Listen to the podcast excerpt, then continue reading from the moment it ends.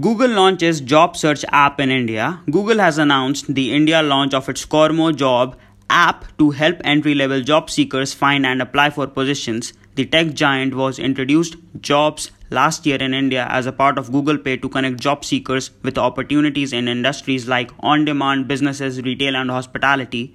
Said offering will be rebranded to Kormo Jobs.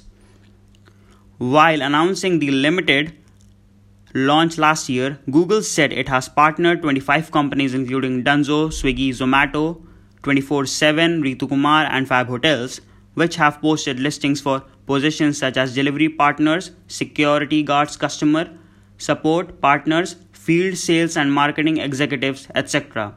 In a statement, Thursday Google India said, in India, employers like Zomato and Dunzo have found job matching algorithm effective in finding candidates with required skills, experience, and location preferences with over 2 million verified jobs posted on the platform.